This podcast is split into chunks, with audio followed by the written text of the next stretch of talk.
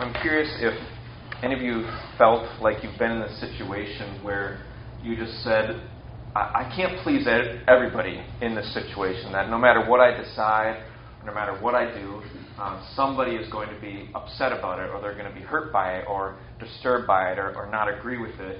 And you're just in this situation, well, I can't make everyone happy. And maybe in those situations you find it easy to say, well, you know, that's okay. I'm just, you know, going to do, try to do what's best and um, not going to make everyone happy. Or maybe in those situations you just kind of agonize and agonize and agonize and you kind of go from person to person to person to try and find a solution that okay everyone's going to be happy with me um, you know everyone's going to be pleased with me we're all going to walk away saying oh that was good um, but the reality is most of the time we get in situations where uh, we can't really do a like you know a win-win on both sides or win-win you know five different ways but sometimes there's kind of win-lose situations where like I can make this person happy and I feel like that's what's best uh, but this person they're just not going to be happy with that or you know I, you might be feeling I need to do what I think is best for me, um, even though it's going to make other people unhappy. And so we get in those situations where we feel like we can't make everyone happy.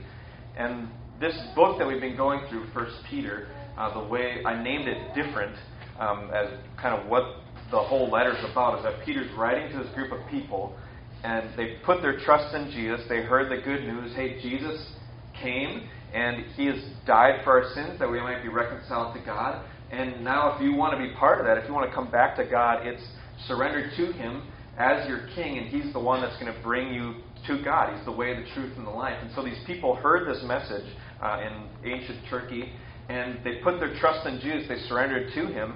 Uh, but then they're finding it's very difficult to live that out. That uh, they now have a new relationship, a new allegiance. Uh, it's not Caesar is Lord, but it's Jesus is Lord. It's not the gods of the Roman Empire, but it's now the one true God of Israel. And they're discovering that their neighbors, their friends, their coworkers, people around them are uh, not responding in an easy way to this, that they're saying, I'm happy. Uh, I'm happy with your choice you've made. They're in this situation where they can't make everyone happy. They can't please everyone. They're saying, I know that this is what is true. I know it deep in my bones and in my heart.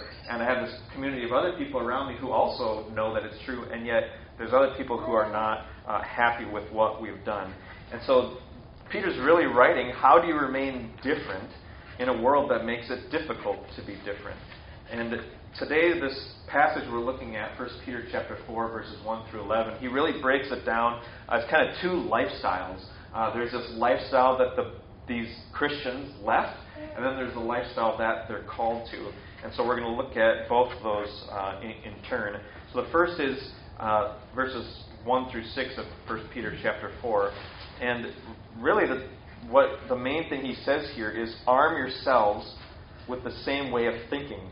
Uh, he starts off by saying in verse 1, he says, Since therefore Christ suffered in the flesh, arm yourselves with the same way of thinking. And that word arm yourselves is this image of going into a battle, being a warrior. Like there's a fight ahead of you, and you need to arm yourself for this fight.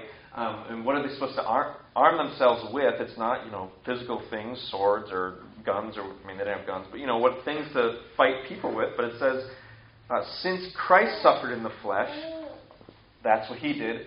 Now arm yourselves with that same way of thinking. The way of thinking that says, I'm going to suffer in the flesh. His mindset was first there's suffering, and then there's glory. There's, if we went back up to the passage that uh, uh, Brian uh, Herman brought to us last week, it's this suffering and glory, suffering in the flesh, but alive in the spirit, judged in the flesh, but alive in the spirit, resurrection. It's the will of God, not the will of the world. And that was Jesus' way of thinking that he's uh, died to sin, he's living for God.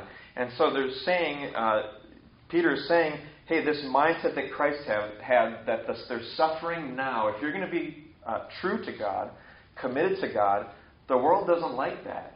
And so there's going to be suffering. There's going to be rejection, ridicule, maligning, people talking behind your back. They're going to think you're weird because you're different than them. It's loyal to God now and suffering, but then glory. Suffering, then glory. That's the path that Jesus walked, and that's the path he calls us to as well. And in verse, he says, uh, at the rest of verse 1, Since therefore Christ suffered in the flesh, arm yourselves with the same way of thinking. For whoever has suffered in the flesh has ceased from sin. And we might wonder, okay, So if I suffer now for my faith, that means I'm sinless.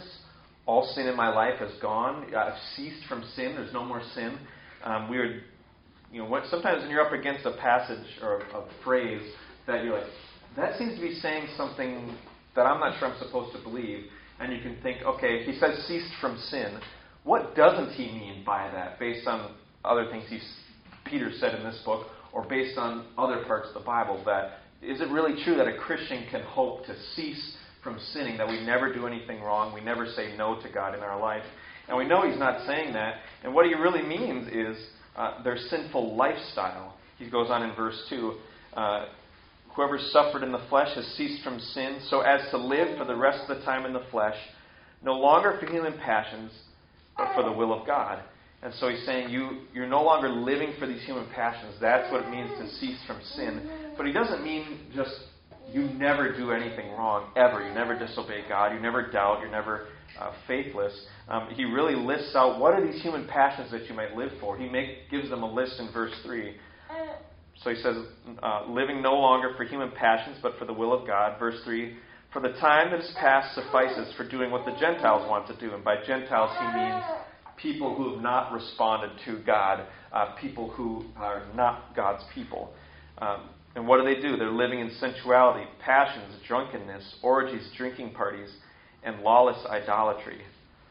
And sometimes when there's lists like this of this is the life you left behind, or this is what it looks like to live for the world, uh, for instance, in Galatians chapter 5, the Apostle Paul writes out things kind of like this orgies and witchcraft and drunkenness, but then he also has alongside it things like envy and strife, uh, of dissension, of like kind of fighting amongst each other. And this list doesn't really include those relational things. It's really kind of those big lifestyle things. Maybe you've known someone, or maybe you yourself were living in a life where it's like, yeah, some of these things were on my list, you know, sensuality and drunkenness and drinking parties, and that's what I was living for. And then all of a sudden, you surrender to Jesus, and you just stop those things right off the bat. And when you stop those things, though, it's not as if you now are perfect. No, you, those really big lifestyle sins. It's like I stopped that. I stopped drinking. I didn't want it anymore. I stopped, you know, whatever it is, and I started giving my life to God. But then, as you went along, you discovered, oh, those weren't the only things that were a problem in my life. I actually had these other things, how I treated people, um, that I wasn't thankful. And so you start discovering kind of the more subtle things, the more relational things um, that you need to grow in. But what he's saying is, look, you trusted in Jesus. You left this lifestyle behind that everyone else in the world was living. And so now if you're suffering because of that lifestyle, it's because you've ceased from those things, that people are uh, looking at you and they're wondering, what's going on here? Why, why aren't you coming to the parties anymore? And back in uh, chapter 2, verse 11, um, the two commands in chapter 2, verses 11 and 12 really started off this whole section. And there, in that command, he said, abstain from the passions of the flesh, which wage war against your soul. So, this lifestyle, following these passions of the flesh, he's saying that is going to wage war against your soul. Abstain from that. And it's interesting that in that verse he said, wage war. And then now he later says, uh, arm yourselves. It's like you have this war of these passions of the flesh that will destroy your soul. And now he's saying, arm yourselves. You're having a hard time. People are pressuring you and wanting you to fit in. And but arm yourselves with Jesus' way of thinking. Yes, it's suffering and hard and difficult now, but the end is glory. You've died to sin. Now live for God. And they would have been reminded back in uh, chapter 1, verses 18 through 19. It says, You've left those ways of your ancestors behind. Why? Because you've been ransomed, not by the blood of bulls and goats and rams, but by the blood of Christ. You've been rescued from that way of living, that lifestyle where it was doing war against your soul, destroying you from the inside out. You were rescued from that by Jesus' blood paying for you to come out of that. And he also said in chapter 2, verse 9, uh, that we now uh, let me just go back to get the exact words. Chapter 2, verse 9 uh, says, You are a chosen race, a royal priesthood, a holy nation, a people for his own possession, that you may proclaim the excellencies of him who called you out of darkness into his marvelous light. So they've been called out of that darkness, that way of living that wages war uh, against their very being, and they've been called out of that, out of that darkness, into God's light. And so he's saying, don't arm yourselves with Jesus' way of thinking. You're in the light, but the darkness wants you to come back. But it's suffering now and then glory. And so he tells them how, how have people been responding to this? They've had this huge lifestyle change. All those things that everyone was doing, that they're involved in, now they've completely left that lifestyle. And it says in verse 4, chapter 4, verse 4, with respect to this, with respect to that list of things, sensuality, passions, drunkenness, orgies, drinking parties, and lawless idolatry, you've left that. With respect to this, they are surprised when you do not join them in the same flood of debauchery, and they malign you. And so the people that were their friends, their relatives, their acquaintances, their neighbors, co-workers, are surprised. What, what are you doing? Why, why weren't you at the, you know, why weren't you at the temple doing this? Why weren't you at the party this week? Why uh, did you abstain from all these things that we used to do together? You're kind of boring now. Why aren't you doing this with us? And he says they're surprised uh, but also they malign you. And actually, the, the Greek word is blaspheme, usually a word that's you know, associated with worship. And so, in a way, it's like they're disrespecting you and disrespecting the God you worship. Is that they're talking bad about you, maligning you, belittling you, disrespecting you, saying, "What are you doing? Like you think you're holier than now? You're better than us now? Like you got this new God, this new life, this new community? You why you left us for them?" And they're you know people are surprised in maligning them. But then he, so basically, you know, people aren't okay with it. And this is why they need to arm themselves with Christ's way of thinking that the world is not going to understand how you're doing, what, how you're living, and what you're doing. And it's right now they're surprised and they're maligning you, but there's praise and glory and honor in the future, just like it was for Jesus. And then he tells them in verse 5 But they will give account to him who is ready to judge the living and the dead. And so they're judging you, basically. They're surprised and maligning you. It's like they've offered their judgment. This was the standard of how we lived, and now they're judging them based on this standard. Like, you're, we're going to put you down. You're not living how you're supposed to live. But then Peter tells them, don't worry about how they're judging you and evaluating you, because they're going to be judged. There's, one day they will stand before the king, and they're going to have to answer for their lifestyle. And in many ways, we've seen throughout this book where he says, when people curse you, bless them. Uh, when they revile you, don't revile in return. Be sinless, have uh, and go through sinless suffering like Jesus. And a lot of it, it was silent. So it's like, you know, they're maligning you. Don't malign them back. Don't even threaten them, saying, well, you're going to get it when Jesus comes back. It's just like, Jesus is going to take care of this. You don't need to take care of us. This God's going to make everything right. And uh, he had said verse earlier in chapter 2, verse 23, uh, he told them, how, how did Jesus live? It said he continued entrusting himself to him who judges justly. And a lot of times we desire justice, that they shouldn't get away with that. Uh, this person should be held accountable for that, that uh, something needs to be done to make this right. And really, the, the Bible tells us leave that in the hands of God. It's not up to us to make all things right. It's up to the judge. And so we entrust ourselves to the judge who will judge justly and sees it all. And so he's saying, don't put your hope in these people, uh, in their approval, in what they think of your life, in their opinion of you. But remember, this is all temporary. Ultimately, remember who is approving of you. And back in chapter 1, verses 6 through 7, it said, but where your faith is going to end is being tested right now. It's being purified. And where it ends is when Jesus comes back, there'll be honor and glory and praise from Him. And so don't worry about this honor and glory and praise from these people around you. Then in verse 6, a bit of a, a confusing verse. It says, uh, okay, you know, Jesus is going to judge the living and the dead. Uh, why do we think that? Or, you know, what's the reason for that? Verse 6 says, for, for this is why the gospel was preached even to those who are dead, that though judged in the flesh, the way people are, they might live in the spirit the way God does. And so, those first words, why the gospel is preached even to those who are dead. And so then, some people think, okay, Jesus descended into hell or into the underworld and preached the gospel to people who were dead, and they had an opportunity to respond to the gospel, even though they had died before ever hearing it. Um, it's really not what it's saying here, um, and it would be bad to conclude what I just said based on this one verse that's unclear and isn't supported elsewhere, then there's multiple options for what it's saying. So we, it would not be very wise to conclude, oh, Jesus went and preached to dead people, and he's still doing to, so today, so that people can respond to the gospel after they're dead. Um, that's not the case what we're talking about here. And the NIV translation makes an interpretive decision, and it adds the word now, that the gospel was preached to those who are now dead that these people, when they are alive, heard about Jesus and they are now dead. They had the gospel preached to them even though they're now dead. So they had this opportunity to respond that, and you, perhaps the, these people that were against the Christian community here are saying, you're talking about this guy who died and rose from the dead, and now you're going to be alive with him, but you guys are dying. Uh, you're no different than us. You're dying just like the rest of us. And so uh, what? Why should we believe in this Jesus guy who's going to allow us not to die um, forever? You guys are dying just like us. And uh, Peter's response is, um, yes, we still die in the flesh, but we're raised to life by the Spirit of God. Uh, it's yeah, they've died, but death doesn't have the last word in our lives. We will die, and then when Jesus returns, will make us alive again.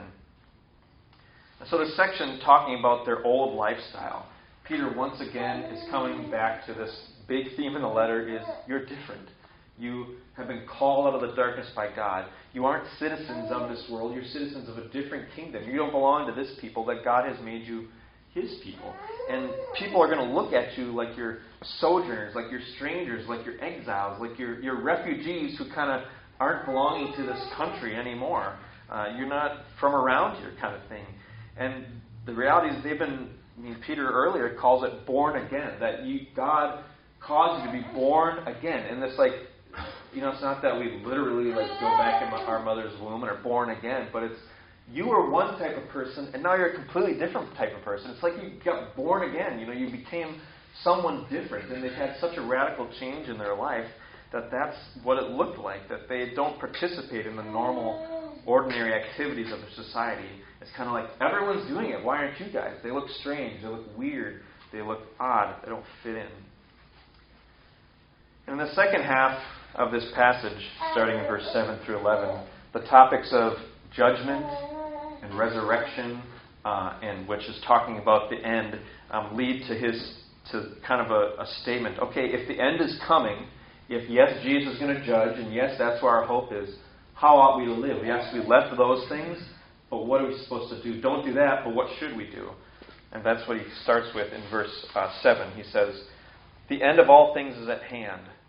Uh, therefore, be self controlled and sober minded for the sake of your prayers.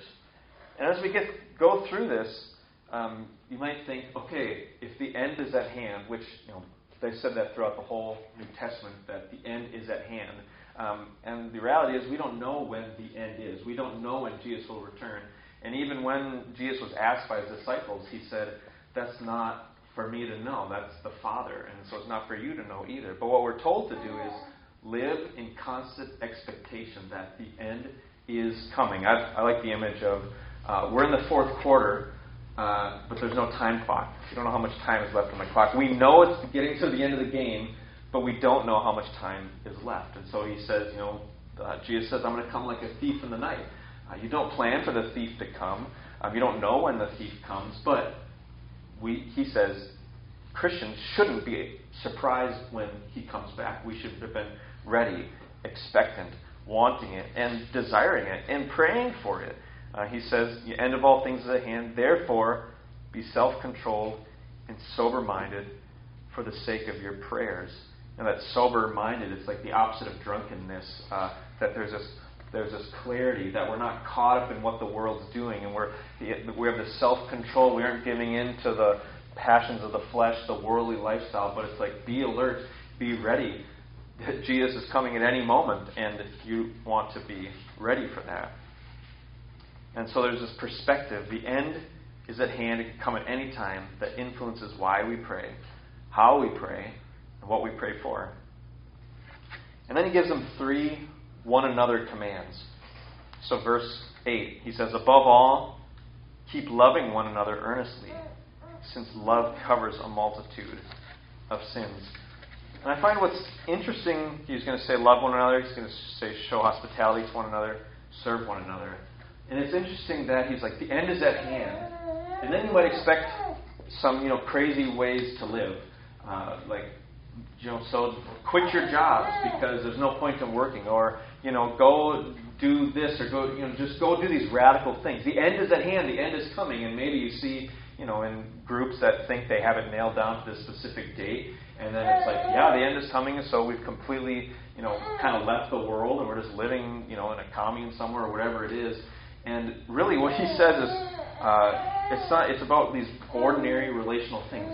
Pray, uh, love, uh, show hospitality, meaning have people in your homes, uh, and and serve. And it's like, oh wait, you just said the end is at hand, and now you just said these really normal, ordinary things to do. Uh, and in many ways, they're normal and ordinary, but they're also very countercultural and radical and are in contrast to what the world around us does. And so there's this praying of hoping. And then he says these three one another commands in verses 8 through 11. First is one, love one another earnestly. Love one another earnestly. He starts it by saying, above all, above all, whatever you do, love one another earnestly. And earnestly is really about uh, keep doing it. Don't get tired of it. Uh, keep going. Keep going. And he, he mentioned it uh, back in verse 120, uh, chapter 1, verses 22, um, saying, Love one another earnestly. And why are they to do that? He says, Since love covers a multitude of sins. And so we talked about you've ceased from sin. That can't mean all sin because now he says, okay, Christian community, keep loving one another because love will cover over a multitude of sins. And really, the, the image here is um, let's say there's somebody that you know has hurt me, has sinned against me, has done something wrong to me.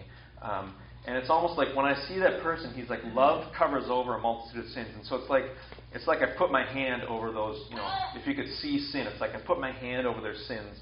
And so it's like love covers over people's sins against us so that we don't treat them according to their sins. We don't deal with them according to their sins, but we love them. We love them as we've been loved. It's this overlooking sin. Not that we just say, you know, in the Christian community, uh, we should just be getting to sin and do whatever we want, but it's actually saying the thing above all that you should do is not confronting one another's sins, but actually loving each other despite sin uh, in spite of sin, that you see each other's flaws and failures and ways you're falling short and hurting each other, and yet you're still committed to each other. You're not dealing with each other according to sin. And really, there's two ways to love someone according to law or according to grace. Loving someone according to the law is this is what you deserve. I'm going to love you as much as you deserve. Loving someone according to grace is I'm going to love you uh, the opposite of what you deserve uh, in showing you grace. And so he's encouraging them don't give people what you think they deserve. That's transactional relationships. And a phrase I found helpful is uh, keep the person bigger than the problem or pain, or keep the relationship with the person bigger than the problem or pain that they've caused. It's like, okay, they've done this hurtful thing, they've done this thing they shouldn't have done, Maybe it's not even towards you, maybe it's towards someone else, or maybe it's like they slipped up and they went back into this worldly lifestyle. And now it's keep the relationship with that person bigger than the problem or pain that you see. Secondly, he says, show hospitality to one another in verse 9, which is a huge theme in the Bible, and which is, you know, when the Bible talks about hospitality, don't think of well, I threw this huge, gigantic party and like I entertained. It's different than entertaining. Hospitality is you are making someone feel at home in a place that isn't their home. That they're feeling at home. It could be literally your house. That's usually what they're thinking of. But it could be just in your presence or at lunch, at work. But it's making someone feel at home uh, when they aren't at home. And we're told in the Bible uh, by Jesus, love one another as I have loved you. So that's that first command, loving one another as Jesus has loved us. Don't love one another as they as the other person's loved you. Love one another as Jesus has loved us. And we're also told, welcome one another as Christ has welcomed you in Romans 15:7. That's the hospitality of like welcoming people into our lives, welcoming them into our homes, welcoming into uh, whatever it would be, welcome one another as Christ has welcomed you. And he modifies it. We'll come back to this. Without grumbling. We'll come back to why does he say without grumbling? And then he says the third one another command. By the way, there's like 59 one another commands in the Bible. And if you really want to define what is the church supposed to be, it's all these people that are doing these one another's to each other. Love one another. Show hospitality to one another. And in verses 10 through 11, he says, serve one another. Verses 10 through 11 uh, say this As each has received a gift, use it to serve one another as good stewards of God's varied grace. And so there's three uh, kind of key words here that help us learn what it means to serve one another. You've received a gift. Uh, be a good steward of God's varied grace. So the, the gifts we've received as people, skills, talents, um, passions, whatever it might be, um, those are the gifts. And a synonym would be uh, God's varied grace. That each one of us has something that God has given us that He wants to use to bless other people in this body. That you have something to offer other people here. And when you offer it, they feel blessed by you when you do it. And He kind of breaks it down into two different types of gifts speaking gifts and serving gifts. So, verse 11, he says, Whoever speaks, as one who speaks oracles of God. Whoever serves, as one who serves by the strength that God supplies. And so there's kind of like, you know, in general, these two categories. There's speaking gifts. You know, it could be teaching or preaching or words of affirmation or just sensing. Uh, sometimes the Bible calls it prophecy. Sensing, I feel like God wants me to say this to that person. I'm not sure why. Um, things like that, speaking gifts. And then serving gifts, more kind of hands on, physical. And really, if you want to figure out what gifts has God given me, take some time to reflect uh, how, when do others feel blessed by you? Or what are you doing when others say, that really blessed me, or thank you, that really helped me? Um, and if you aren't sure, like, I don't know if somebody's said that to me. So you can reflect, how do others feel blessed by me? Or you can ask people, like, ask a spouse or ask a friend, like, hey, um, how have I blessed you? Like, when you think of me, what are the ways I've blessed you? And then you can be like, okay, I think these are kind of these are gifts that God's given me because He's using it to love people and serve people uh, in my life. So these one another commands really we're called to be in, uh, in quotes, an as Christ community. As Christ has loved you, love one another. As Christ has welcomed you, welcome one another. As Christ has served you, uh, serve one another. And go on and on. As Christ has forgiven you, forgive one another. Uh, as as Christ is patient with you, be patient with one another. And there's, like I said, there's like 59 of them in the Bible. And so the, the standard for how we're to treat one another is Jesus, who he is, and what he's done. As Jesus Christ has done this for you, so do that to one another. And that's really the measure of our health as a Christian community is are we treating one another as Christ has treated us? And so, what is a radical countercultural lifestyle? You have this lifestyle you left. Here's the lifestyle God's calling you to. Uh, I mean, first you're praying. you're praying about with Jesus-centered prayers.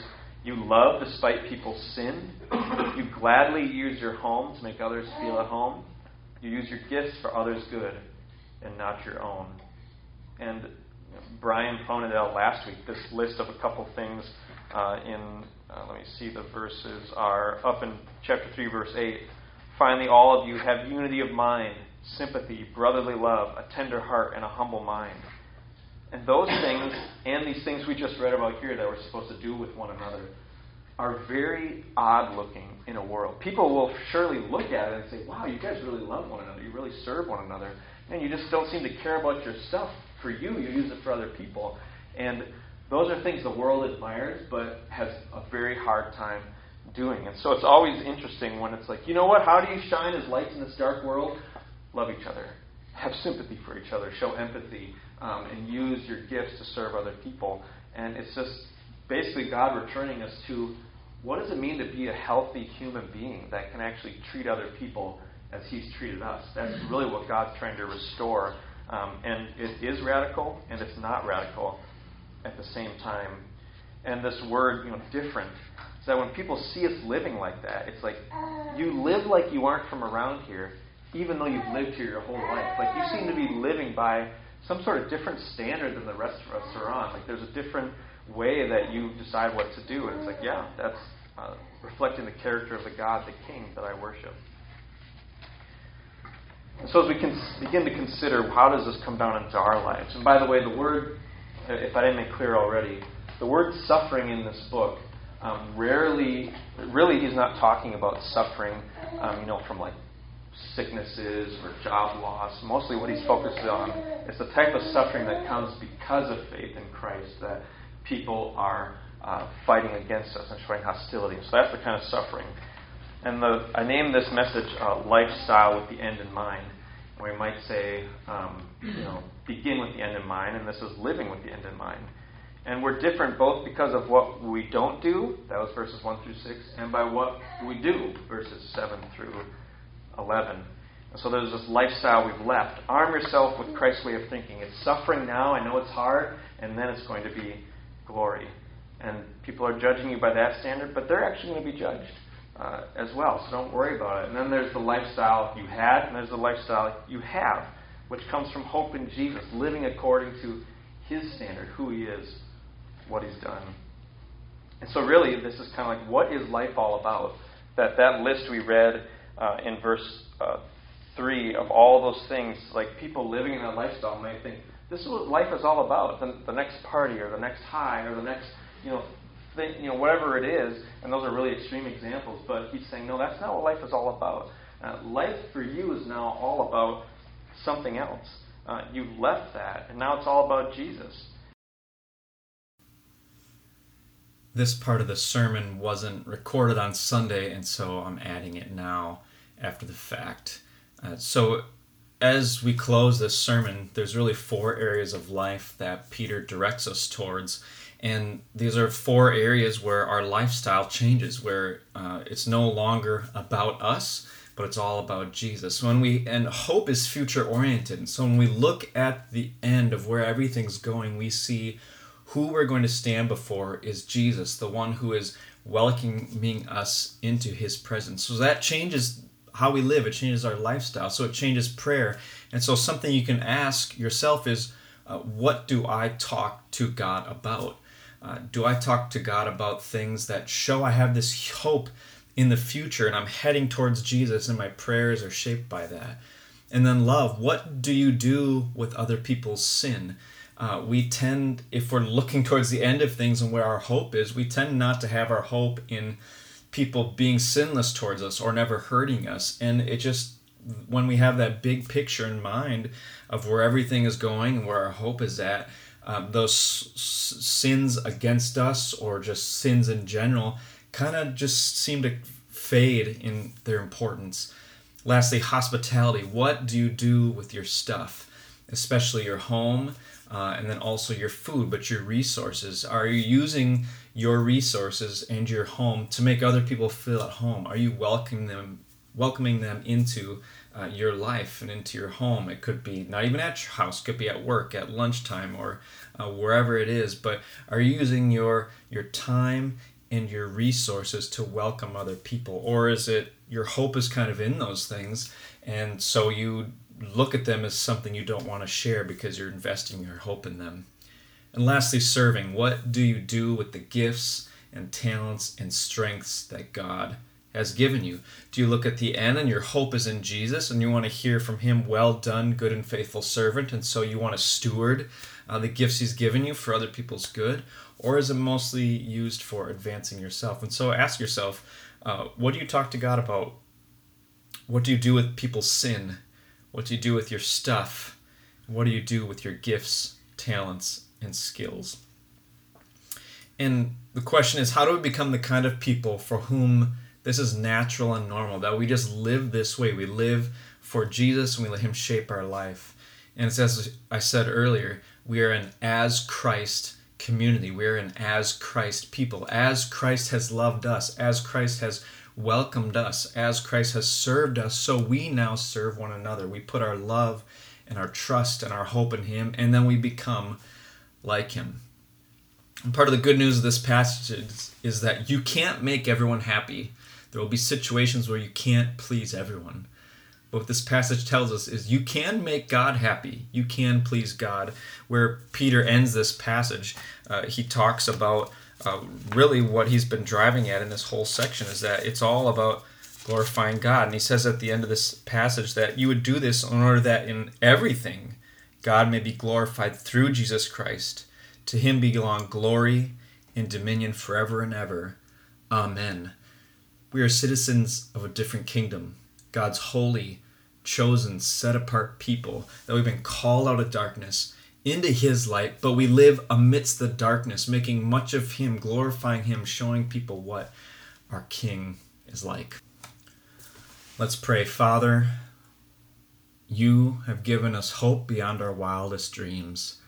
And Lord, would you let this hope take over our lives? Would you let it affect every part of it how we pray, how we love, what we do with people's sin, how we use our stuff, how we use the talents and gifts you've given us?